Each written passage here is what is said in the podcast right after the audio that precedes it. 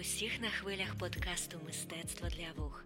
З вами я, Інна, і саме час зануритись у світ творчості. Канал HBO оголосив прем'єру серіалу Ален проти Ферроу. У центрі сюжету історія багаторічних звинувачень у бік Вуді Аллена через ймовірно вчинене ним сексуальне насильство над власною дочкою Діла. Чотирисерійний проєкт стартував 21 лютого. Його режисерами виступили номінанти на Оскар Кірбі Дік і Емі Цірінг. Це режисери фільму Полювання на полі, а також автори нещодавньої роботи «On the Record», в якій вони досліджували давні звинувачення у сексуальному насильстві проти хіп-хоп магната Рассела Сімонса та небажання музичної індустрії викорінювати сексуальне насильство. У серіалі Алан проти Ферро будуть представлені ексклюзивні відео і аудіодокази, розглянуті свідчення поліцейських та опитані нові очевидці справи. В інтерв'ю візьмуть участь колишня дружина Алена Мія Ферроу, її діти Ділан, Ронан та інші. Взагалі, вперше про скандал заговорили у 1992 році. Тоді громадськості став відомий зв'язок Алена і його прийомної дочки Мії Ферроу. Також серіал у свою чергу зробить більш широкий огляд фільмів Алена та того, як публічні звинувачення можуть змусити переглянути сенс робіт художника. Нагадаю, що у 2017 році Ділан Ферроу написала статтю для Los Angeles Times із запитанням, чому революція MeToo пощадила Вуді Аллена. І варто зазначити, що з того часу кілька відомих діячів Голлівуду, включаючи Грету Гервінг, Коліна Ферта та Міру Сорвіну, публічно пообіцяли не працювати з ним.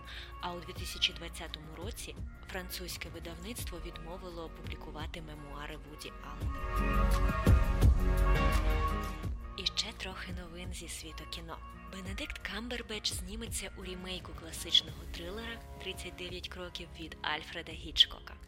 Над міні-серіалом працюватиме сценарист фільму The Revenant Марк Сміт та режисер Едвард Бергер. Раніше Бергер співпрацював з Камбербечем у фільмі Патрік Мелроуз, а також був режисером та виконавчим продюсером щойно завершеної стрічки Ваша честь.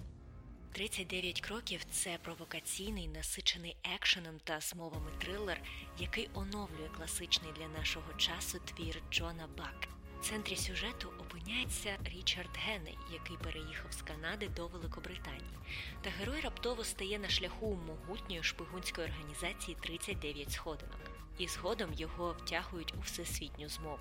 Кількість серій невідома наразі, але продюсери активно зайняті пошуком каналу або стрімінгової платформи для широкого показу. Від прямих трансляцій нових п'єс до класики з архіву. The Guardian склав список найкращих шоу, які ви можете подивитися онлайн. Тому давайте розглянемо декілька з них. І першим буде онлайн-мюзикл Найвеличніше шоу.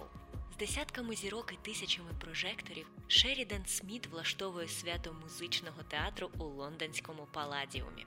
Сміт виконує «Don't Train on My Parade» від Funny Girl. Королеви Вест-Енду виступають на балконі і співають пісні Gia Evan Hansen, Everybody's Talking About Jamie, Dreamgirls та інші. А також зачаровує усіх Ніколь Шерзингер, яка сяє на сцені із неймовірним виконанням Never Enough з The Greatest Showman. Цей мюзикл доступний цілий рік на BBC iPlayer. Також заслуговує на увагу вистава під назвою Люди Барнса, створена на основі п'єс Пітера Барнса. Він відомий за роботою правлячий клас, але багато його творів переживають відродження. Тож ось приваблива пропозиція від Original Theatre Company та Perfectly Normal Productions.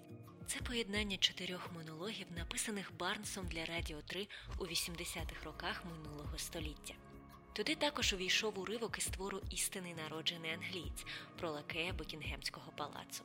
До речі, він так і не вийшов у ефір BBC і тепер одержав світову прем'єру. Зняті на сцені у Королівському театрі Вінзор монологи виконують Джон Кулшоу, Меттю Келлі, Джемма Редгрейв та Адріан Скарборо. Трансляції триватимуть до 31 липня на BBC iPlayer. Коротко і зрозуміло. Сьогодні ми з вами поговоримо про те, що таке кантата. Це музичний термін, який перекладається як співаю. Кантата це великий вокально-інструментальний твір урочистого характеру для хору, солістів і оркестру. Він складається з декількох закінчених номерів, і зазвичай усі частини кантати поєднані між собою спільною ідеєю. Кожна з них послідовно розкриває ту саму тему. На сьогодні це все. Бажаю вам натхненного настрою та нових творчих ідей. З вами була Інна та подкаст Мистецтво для вух. Почуємося наступної суботи.